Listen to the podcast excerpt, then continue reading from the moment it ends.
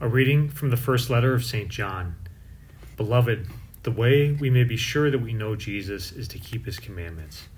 Whoever says, I know him, but does not keep his commandments, is a liar, and the truth is not in him. But whoever keeps his word, the love of God is truly perfected in him. This is the way we may know that we are in union with him. Whoever claims to abide in him ought to walk just as he walked. Beloved, I'm writing no new commandment to you, but an old commandment that you had from the beginning. The old commandment is the word that you have heard. And yet I do write a new commandment to you, which holds true in him and among you. For the darkness is passing away, and the true light is already shining. Whoever says he is in the light, yet hates his brother, is still in the darkness. Whoever loves his brother remains in the light, and there is nothing in him to cause a fall. Whoever hates his brother is in darkness, he walks in darkness and does not know where he is going because the darkness has blinded his eyes. The word of the Lord. Thanks be to God. Let the heavens be glad and the earth rejoice. Sing to the Lord a new song. Sing to the Lord, all you lands. Sing to the Lord, bless his name. Let the heavens be glad and the earth rejoice. Announce his salvation day after day. Tell his glory among the nations, among all peoples his wondrous deeds. Let the heavens be glad and the earth rejoice. The Lord made the heavens, splendor and majesty go before him. Praise and grandeur are in his sanctuary. Let the heavens be glad and the earth rejoice. The Lord be with you and with your spirit. A reading from the Holy Gospel according to Luke. Glory to you, O Lord. When the days were completed for their purification according to the law of Moses, the parents of Jesus took him up to Jerusalem to present him to the Lord. Just as it is written in the law of the Lord, every male that opens the womb shall be consecrated to the Lord, and to offer the sacrifice of a pair of turtle doves or two young pigeons, in accordance with the dictate in the law of the Lord.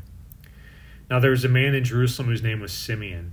This man was righteous and devout, awaiting the consolation of Israel, and the Holy Spirit was upon him it had been revealed to him by the Holy Spirit that he should not see death before he had seen the Christ of the Lord. He came in the Spirit into the temple. And when the parents brought in the child Jesus to perform the custom of the law in regard to him, he took him into his arms and blessed God, saying, Lord, now you let your servant go in peace. Your word has been fulfilled. My own eyes have seen the salvation which you prepared in the sight of every people a light to reveal you to the nations, and the glory of your people Israel. The child's father and mother were amazed at what was said about him. And Simeon blessed them and said to Mary his mother, Behold, this child is destined for the fall and rise of many in Israel, and to be a sign that will be contradicted. And you yourself a sword will pierce, so that the thoughts of many hearts may be revealed. The Gospel of the Lord. Praise to you, Lord Jesus Christ. Yeah, I wanted to ask uh, y'all earlier did you get what you wanted for Christmas? You know, I'm not talking about like the material item, but the the spiritual item. Did you get that? If not, maybe you didn't ask for it, or maybe you know you weren't preparing for it during the season of Advent. That's okay. Christmas didn't end on December 26th. it's still going on. We're in the season now of of the nativity. You know, I always say December 26th for the world, the secular world is like the saddest day of the year. Christmas is over, you throw away the tree, you, you know, all the the hype is now is now done. You know, we celebrate St. Stephen, who's a martyr. But for the the world of the church, those with spiritualized, the 26th and following is is the hap- are the happiest days of the year the octave of Christmas is one continuous extension of the Christmas celebration if we've if we've prepared properly with the season of Advent. Stephen is not uh, a sad figure. He's glorious as he receives the the crown, the, the palm branch, the trophy of martyrdom. So you might, you know, in now as we're on the fifth day in the octave of Christmas, um, be thinking, well, if you did get your gift, what what else do you want? you know that that stupid Christmas carol, you know, the Twelve Days of Christmas. Um, every day we can get something something more and more, and and maybe the scene of of Simeon can be the thing we ask for today. He says, Lord.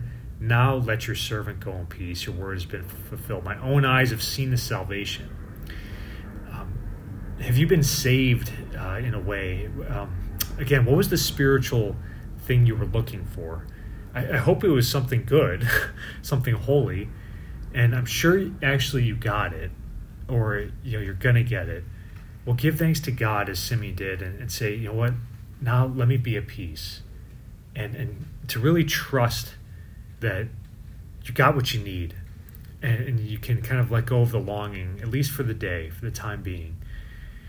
And so, with that longing kind of put it at rest, just be with the Lord and, and gaze upon Him in adoration. This also is a season of adoration as well. So maybe just sit in silence before God. You might even go to the adoration chapel, whatever it might be. Go for a walk. The weather is actually not that cold this week, so be at peace and really let the, the glory of Christmas kind of marinate your soul so you can be one with Jesus. Amen.